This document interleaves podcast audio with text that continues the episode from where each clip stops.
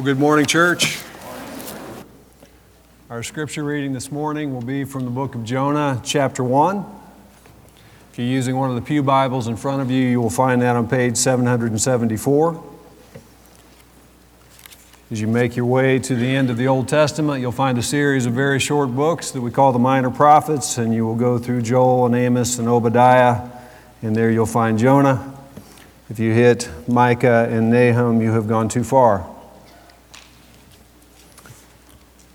Jonah chapter 1, and we're going to read today beginning in verse 17 through chapter 3, verse 3.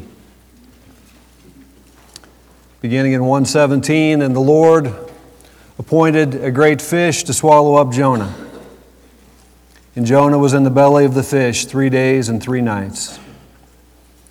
And Jonah prayed to the Lord his God from the belly of the fish, saying, I called out to the Lord out of my distress, and he answered me. Out of the belly of Sheol I cried, and you heard my voice. For you cast me into the deep, into the heart of the seas, and the floods surrounded me. All your waves and your billows passed over me, and then I said, I am driven away from your sight. Yet I shall again look upon your holy temple.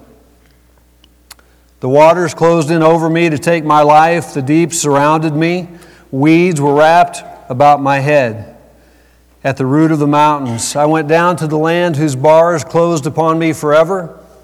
Yet you brought up my life from the pit, O Lord my God. When my life was fading away, I remembered the Lord. And my prayer came to you into your holy temple. Those who pay regard to vain idols forsake their hope of steadfast love.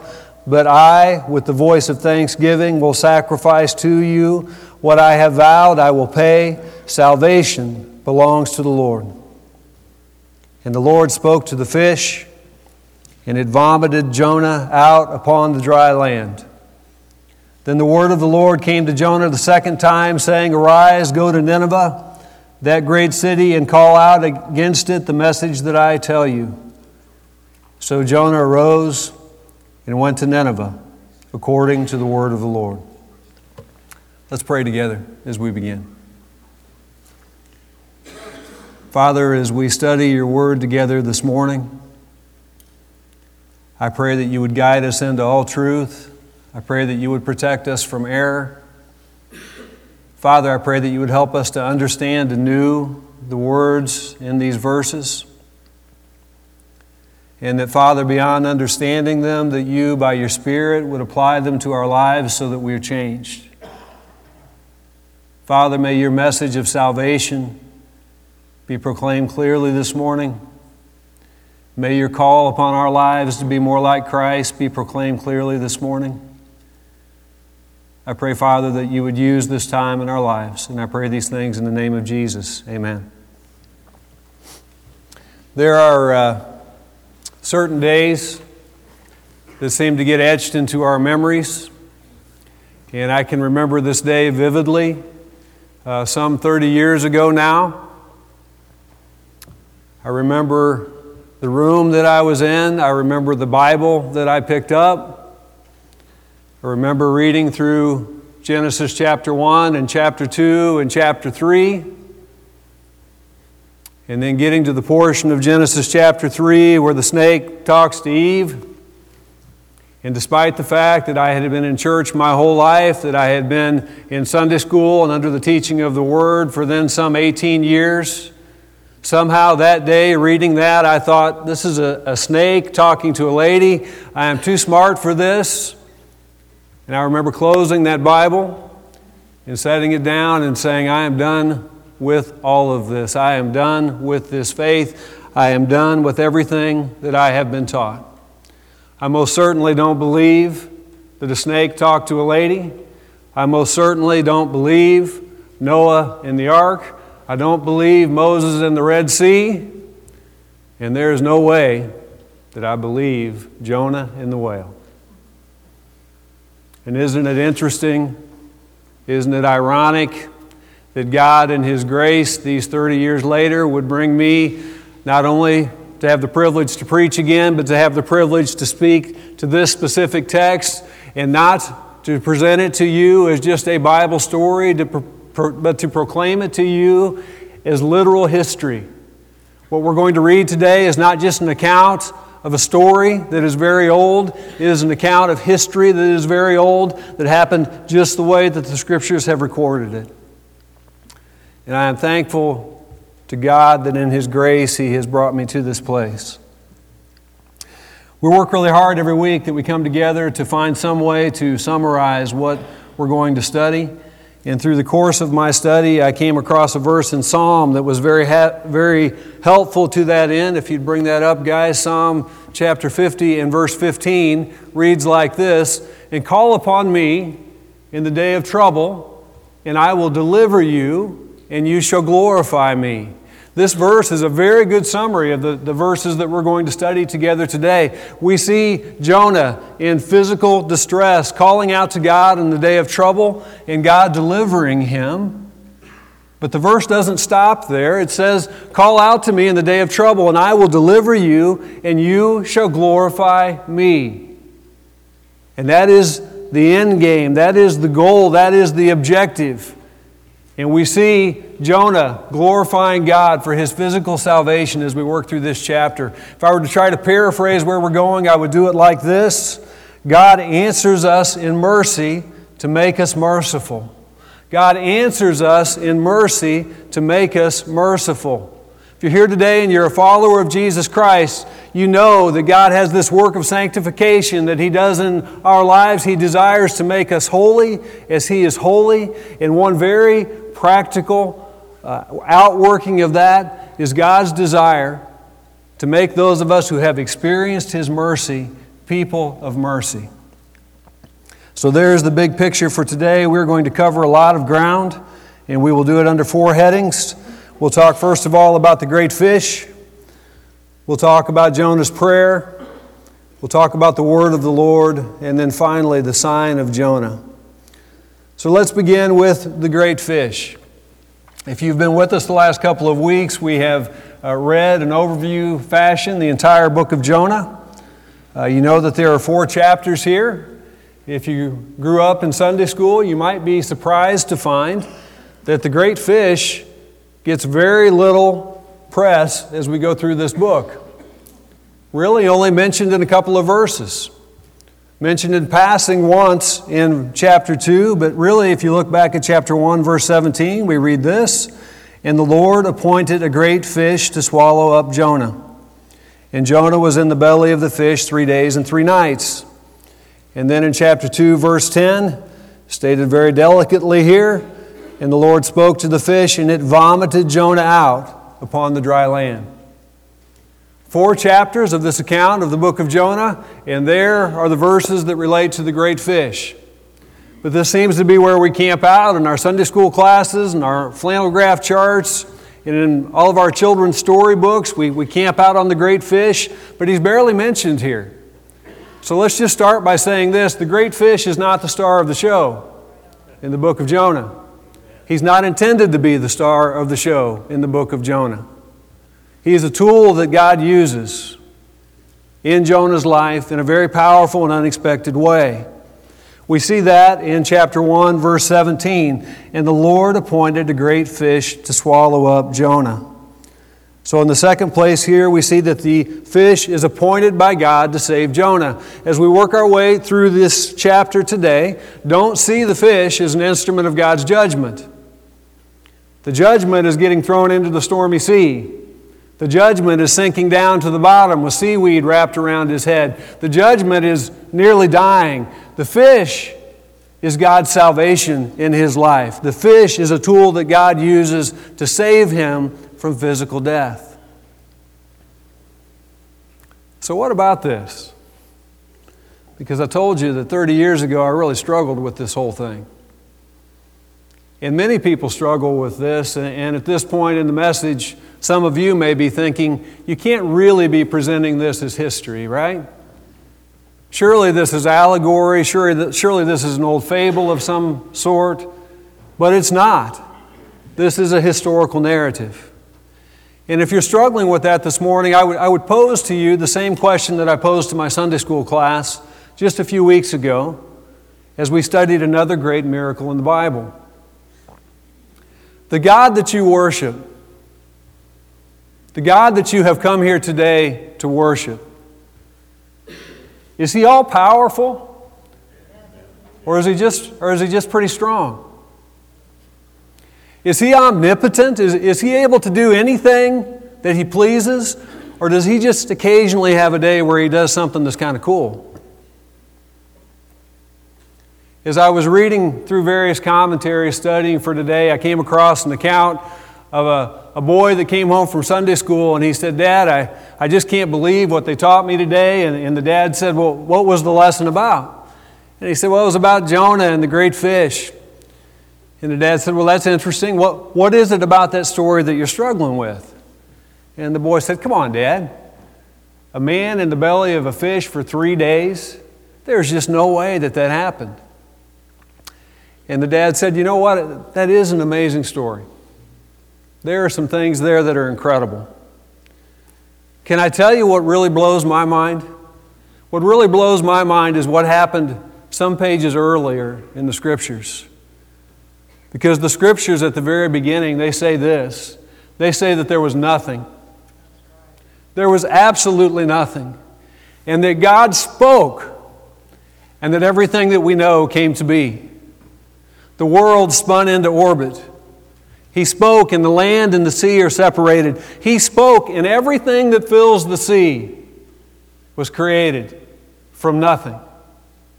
Out of the dust of the ground, he formed man and breathed into his nostrils the breath of life, and man became a living soul stunning beyond our imagination. He is the Lord God Almighty. He is the creator of heaven and earth. He spoke, and everything that we know came to be. Nothing is too difficult for Him.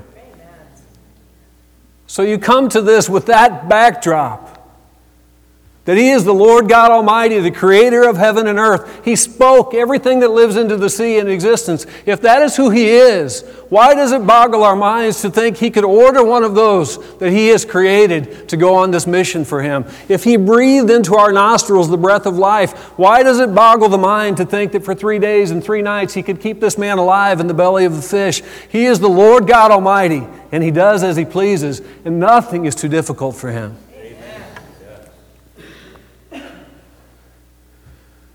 The fish is not the star of the show. The fish is appointed by God to save Jonah. In the third place, I would offer this the fish provided alternate transportation to Nineveh. You'll recall the story from earlier weeks. God says, Go to Nineveh. Jonah says, I'm not going. He flees. He gets on a boat to go the other direction to Tarshish. I have three year old twin boys at home. Very often, you can come over tonight and watch this. We will say, Aiden and Benjamin, it's time to go to bed. And typically, what happens is joyful obedience and compliance, and they run right up the stairs. Often, what happens is there's flight, and we're moving in the opposite direction from the stairway, and we're running to various corners of the house and we're finding toys. And at that point, my wife and I intervene in the lives of our three year olds and we provide alternate transportation to the bedroom. That is, in a very real sense, what's happening here. God has said to one of his kids, Here's where you're going to go. And his kid said, I'm not going. And the Lord said, Yes, you are. And the Lord sends the fish. And the fish picks up Jonah and takes him to exactly the place that God would have him to go. This is an interesting study, isn't it? In this notion of uh, free will, that we're free to do anything that we want to do. I think if you had asked Jonah, he would tell you with certainty that it was not his will to go to Nineveh. Have you picked up that theme in the story so far? It is not his will to go to Nineveh. But the Lord has spoken, and he's going. Friends, if you're here today and you're a follower of Jesus Christ, and you are living in open rebellion, to something that God has clearly said you are called to do. At this point, I offer a word of warning. At this point, if Jonah were here, he would offer a word of warning. He would say, You better buckle in. And you say, Kurt, God has never come to me and, and told me to go anywhere and proclaim the word of the Lord. And I would ask, first of all, is that right? Are you sure? And I would say, secondly, that book that you hold in your hand, it is the word of the Lord to you. And He has spoken over and over again, specifically, into so many areas of our lives that are not hard to understand. You don't need a degree in theology. He has spoken, and He has spoken clearly. And friends, if you are here today and you're a follower of Jesus Christ and you're living in open rebellion to what your Father has told you to do, He won't have it. And buckle in because He will get you to where you need to go. And I think Jonah, if he were here, he would say, Friends, go in joyful obedience and don't go through this experience that I have gone through. The great fish is not the star of the show. He is appointed by God to save Jonah. He provided alternate transportation to Nineveh, and here we will just list briefly that the great fish and Jonah's experience in the fish, it points to a greater miracle. And we will come back there today before we are done. The majority of the verses in this section, uh, beginning in chapter 2, cover Jonah's prayer. So let's work through this together. This reads very much like one of the Psalms. There is much to cover here, and let's just begin in chapter 2, verse 2, where we see his prayer begin. I called out to the Lord out of my distress, and he answered me. Out of the belly of Sheol I cried, and you heard my voice.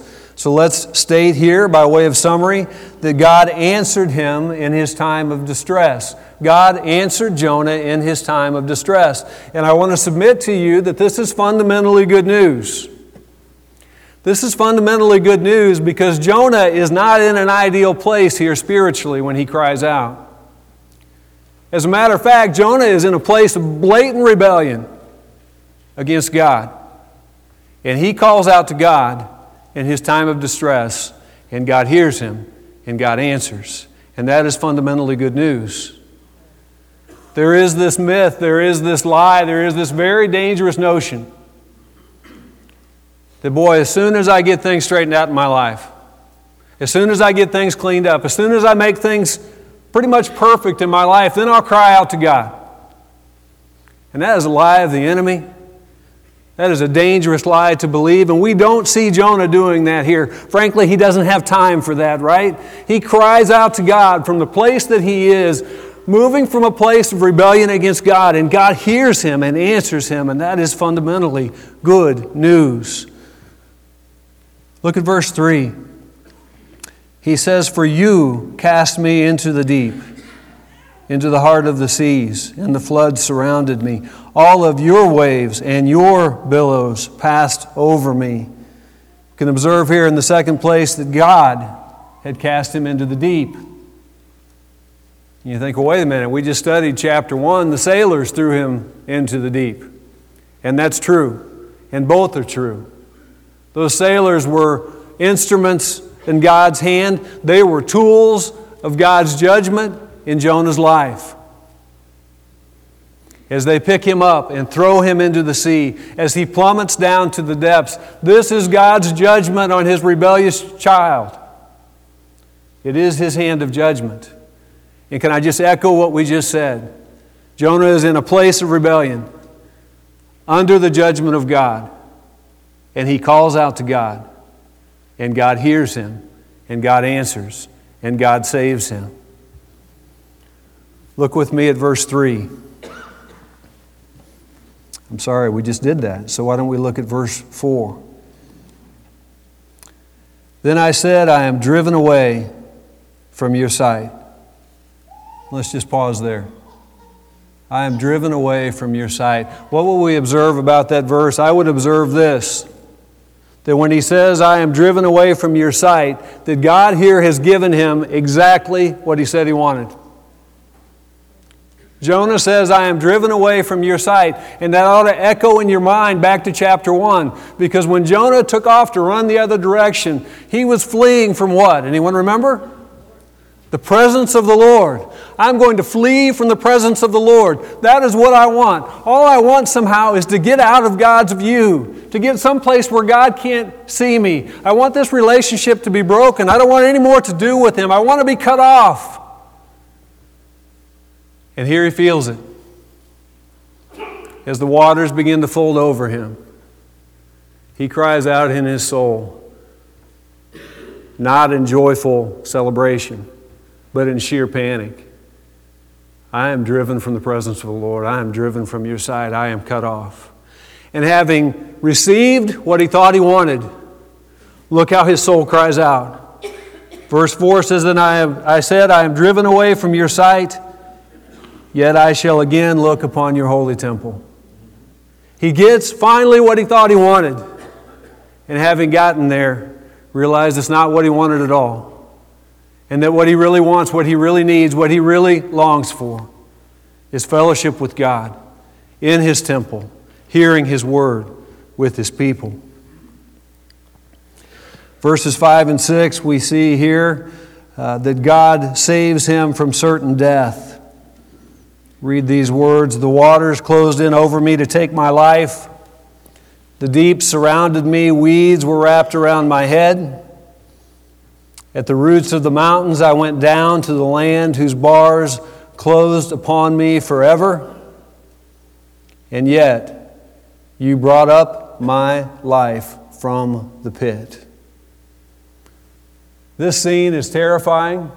As you make your way through the progression in these verses, you see him struggling at the surface of the water as the waves and breakers come over him, as he is cast into the sea. We see him sinking down. As if things aren't terrifying enough, you get this imagery of seaweed getting wrapped around his head as he's going to the bottom. He gets to the bottom and feels the bars of death closing in over him. And then he is saved and then he is rescued just in time as he is about to die. In the most unexpected way, God steps in and saves him. And he saves him, maybe not all at once in a dramatic fashion like Jonah would have chosen. He's not teleported to the beach in Nineveh. He's saved in stages here, taken from the depths of the water to the unexpected safety of the belly of the fish. God doesn't always save in the way that we would expect, doesn't always save in the way that we would vote for, but He saves just in time and in His way and according to His perfect plan. Look at verses 7 and 8. He says, When my life was fading away, I remembered the Lord, and my prayer came to you into your holy temple. Those who pay regard to vain idols forsake the hope of steadfast love. Boy, there's been a lot written on that last verse there as you, as you work your way through this text. And this reference to idols seems kind of random. Where did this come from? Why are we talking about idols all of a sudden? And you can read those that think, well, he must be referring back to the sailors in the ship, and they must have been idol worshippers, and that must be what this is all about. Or maybe he's looking ahead to Nineveh, and they were idol worshippers, and maybe what, that's what this is all about. I don't think any of that is necessary because I don't think this is this complicated. The previous verse says, I remembered the Lord. I bet he did. God has just rescued him in dramatic fashion. And I think as he is snatched from the jaws of death, as God saves him in this dramatic and unbelievable way, what Jonah is saying here is there's only one that can save like this. Any other God that you have, any other false God, any other idol, throw them into the fire. Because there is only one who can save like this, and he is the Lord God Almighty. And then we get to verse 9. Very significant verse. Matter of fact, this entire, entire sermon series we have titled after the last phrase in this verse. He says, But with the voice of thanksgiving, I will sacrifice to you. What I have vowed, I will pay. Salvation belongs to the Lord. And you read that, and you want to say, Yes, yes, Jonah. We are so glad that you see this. Yes, Jonah, salvation belongs to the Lord. Yes, Jonah, we rejoice with you that this truth is dawning in your heart and mind. But we read the whole book together just a couple of weeks ago. And I'm not going to steal sermons from Kevin and John here over the next couple of weeks. But here's the thing he is so thankful that his physical salvation has come. But he is not yet to the point in his life where he is rejoicing that God's message of salvation should go even to his enemies. We're miles and miles from there.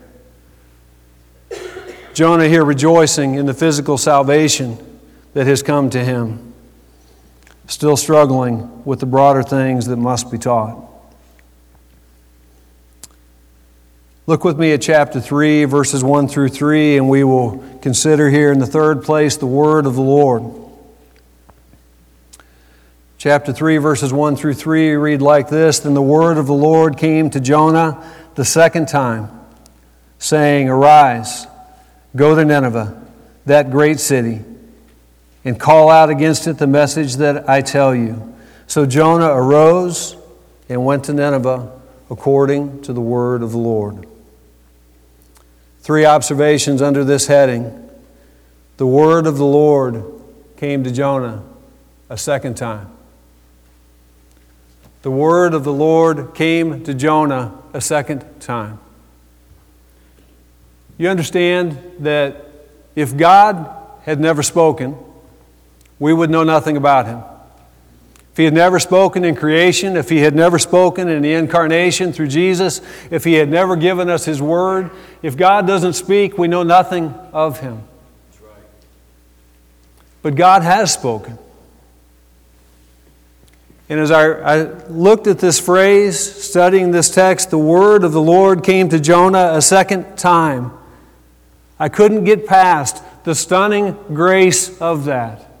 I couldn't get past the magnitude of that because the fact that the word of the Lord has come to us at all is a gift of His mercy. It is a gift of tremendous magnitude. It is beyond anything that we could ever ask or imagine that the God of heaven has spoken to us. The God of heaven spoke to Jonah. That was an incredible gift. And Jonah rebelled against it. And then God, in His grace, comes and speaks to Jonah a second time. If you're here this morning and you have, through the course of your life, had someone explain to you the gospel of Jesus Christ, that Jesus came and lived a perfect life, that He died on the cross for our sins, that He rose again that we might have eternal life. If that word of the Lord has come to you, that is a great and precious gift. That is incredible grace and mercy from the hand of God. It is a gift beyond your imagination, and it is stunning to walk away from that gift that has been offered. If the word of the Lord then has come to you a second time, if you have rejected that word and it has come to you a second time, that is His unbelievable mercy and grace. Maybe if, like me, you sat in this room, kind of back over there, for years and years and years and heard over and over again the gospel of Jesus Christ and rejected it day after day after day after day, week after week, year after year after year. It is God's incredible mercy that He continued to offer that great gift of salvation to me. Friends, if this gift is being offered, this Word of God is coming into your life, I would beg of you, I would implore you today not to walk away from this grace and mercy if His Word has come to you again. Chapter 3, verse 2 reads like this The Lord says, Arise, go to Nineveh, that great city, and call out against it the message that I tell you. It should not surprise us to see that the message from the Lord is the same. The message from the Lord is the same. The message the, from the Lord is the same yesterday, today, and forever because the Lord is the same yesterday, today, and forever. If you have walked away from Him, if you have rejected His instruction, you're going to find that when you come back, He is the same Lord and His instruction is still the same. The mission from the Lord is the same, but the response from the prophet is very different. It says here So Jonah arose and went to Nineveh according to the word of the Lord. Well, I would think so, right? After what he has been through. He rebelled against the Lord once. The Lord sent a great fish to swallow him up. He had to be thinking, if I rebel against the word of the Lord again, I wonder what will come and eat me next. Maybe it is time to get up and obey the word of the Lord. And we see him do that.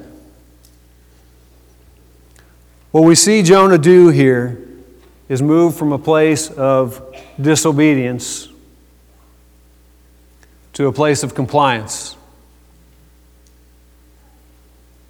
Later chapters will reveal that what has not happened is Jonah has not moved from a place of disobedience to a place of joyful obedience, where he is joyfully embracing the mission that God has for him, where he is joyfully embracing the word of the Lord. And that being said, the Lord is not done with Jonah. And that being said, if that is where you are this morning, if you have moved from a place of disobedience to a place of compliance, then the Lord is not done and his work is not finished. We have talked about the great fish and about Jonah's prayer and about the word of the Lord. And I want to focus finally on the sign of Jonah. And you say, Well, I don't see those words here in this text, and you would be absolutely right. Matter of fact, you'd have to move forward in your Bible, and we will put it on the screen here. Might be a little bit of an eye chart. You can join me if you'd like in Matthew chapter 12, or you can follow along on the screen. Matthew chapter 12, beginning in verse 38. This scene from the life of Jesus. And then some of the scribes and Pharisees answered him, saying, Teacher, we wish to see a sign from you. But he answered them, An evil and adulterous generation seeks for a sign, but no sign will be given to it except the sign of the prophet Jonah. For just as Jonah was three days and three nights in the belly of the great fish, so will the Son of Man be three days and three nights in the heart of the earth. The men of Nineveh will rise up at the judgment with this generation and condemn it, for they repented at the preaching of Jonah. And behold, something greater than Jonah is here. What is the sign of Jonah? It's interesting as you study his life and try to draw some comparison and contrast between Jonah's life and the life of Jesus. There are several interesting things along the way. You can see that Jonah initially refuses to go to a distant and sinful people, but Jesus left heaven for earth to bring a message of salvation to a distant and sinful people. By way of comparison, we could say both proclaimed a message of repentance. By way of contrast, we could see that their, their heart for their audience is radically different as that message of repentance is proclaimed. And while all that is interesting, none of that answers the question. And thankfully, Jesus answers it for us himself there in Matthew chapter 12. The sign itself is straightforward, the sign of Jonah. And the sign is this one who should be dead is alive. The sign of Jonah is this the one who should be dead is alive.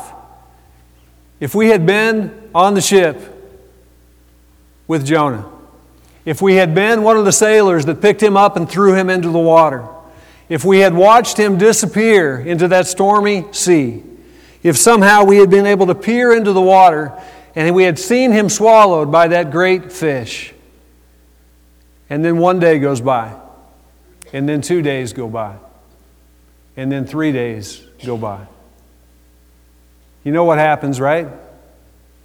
The news coverage of the event begins to change. This is no longer a search and rescue mission after three days.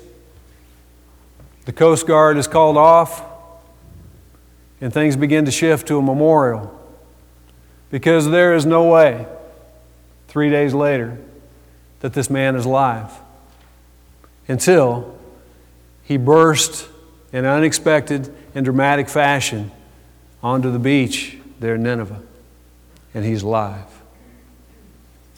Jesus Christ, beaten within an inch of his life, placed on a cross, nails driven into his wrist and his ankles, bleeding out, suffocating on the cross, a spear driven into his side, dying there on the cross in the presence of all the witnesses that were there, placed in a tomb with a stone rolled in front of it. And then one day goes by, and two days go by, and three days go by, and all hope is lost, and there is no way that he is alive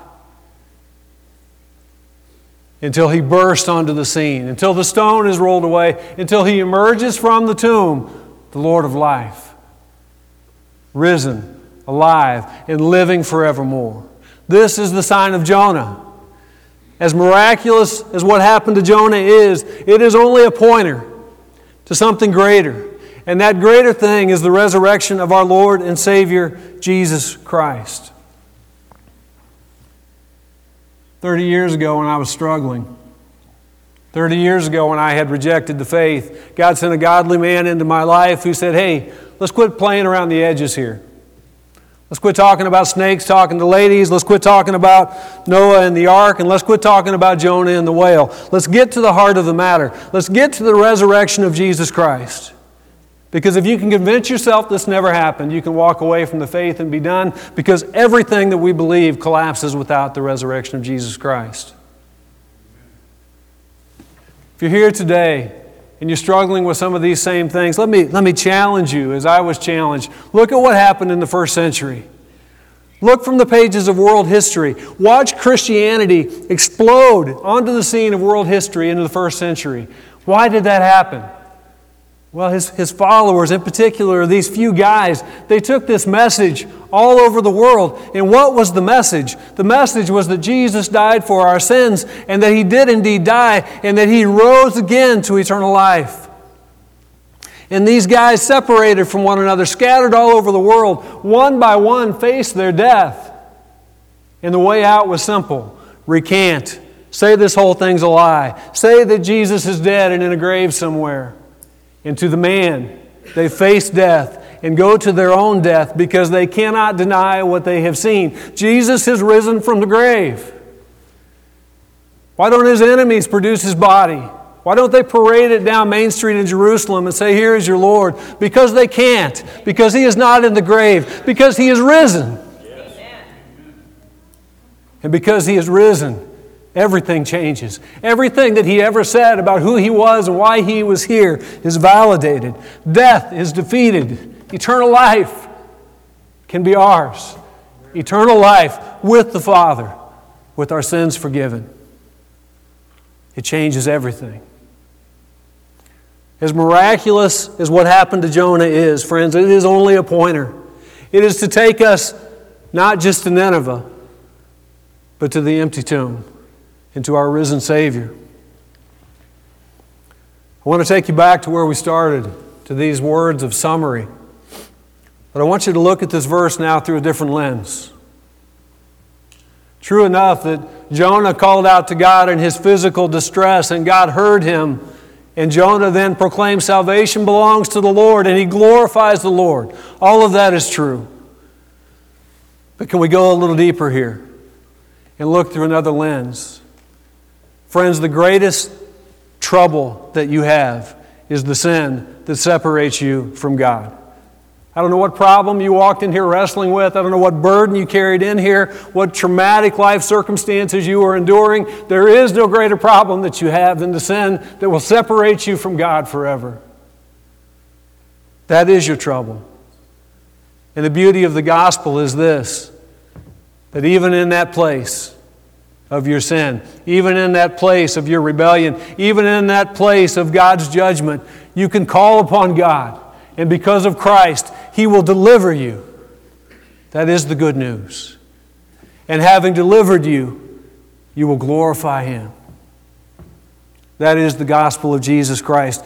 Friends, if you have never come to the cross with your sin, if you have never come to the empty tomb to learn about eternal life, we would love nothing more than to share with you the best news that we have ever heard, the news that changed my life, the news that changed the lives of so many of us that are gathered here today. Don't leave here today thinking, well, this word of the Lord will come to me again.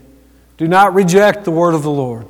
Look at someone in the pew next to you. Come talk to me. Come talk to Kevin. Anyone who is up here on the stage. Do not leave here today having rejected the word of the Lord. And then, by way of summary, in the second place, we said this God answers us in mercy to make us merciful. And we say, Yeah, I sure wish Jonah had figured this out. Jonah's really not a very bright guy. God has shown this great mercy to him, and he can't figure out that he should show mercy to other people. Let's shift the lens again, can we? And let's look in the mirror. And my brothers and sisters, if you are here today and you have been to the cross, and you have been to the empty tomb, and you have experienced the mercy of God, it is wonderful and it is great that we can gather together and say, Dear God, we praise you for saving me. We should be thankful that He saved us. But, friends, God is not done in our lives, He is not done in our church until we move to a place where we say this mercy that has been poured into our lives is not just for us, it is for everyone. For our neighbors, for our friends, for our families, for our co workers, for our enemies, to the people that we have the hardest time accepting, the people that we have the hardest time loving. Friends, God has saved us in His mercy to make us merciful. Hear these words again from Psalm 50 15. Call upon me in the day of trouble, and I will deliver you and you shall glorify me. Friends, I'm going to ask you uh, here in just a moment just to bow your heads in a moment of silence. If you've never come to Jesus for salvation, today is the day of salvation. Call out to Him. Ask Him to forgive you of your sins. Say, I believe in my heart that God raised you from the dead. And the scriptures say that you will be saved. And if you do that today, don't leave here, please, without talking to one of us. And friends, if you know Him and you're living in rebellion against Him, don't assume you can work this out next week. Hear the word of the Lord. Do business with the Lord today. Please bow your heads with me. I'll give you a few moments in silence, and then we'll close in prayer.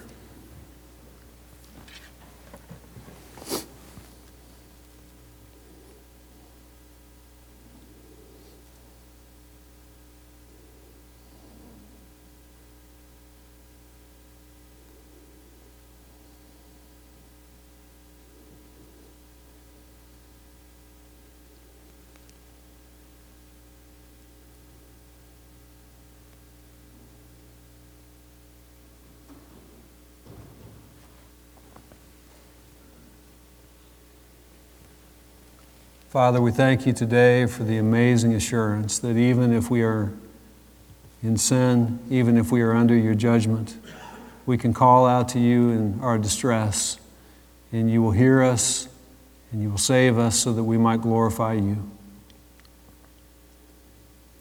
Father, I pray that we would not turn away from your word. Father, that all who are gathered here today, if there are any gathered here today who have never bowed the knee to your word of salvation, that they would do that today.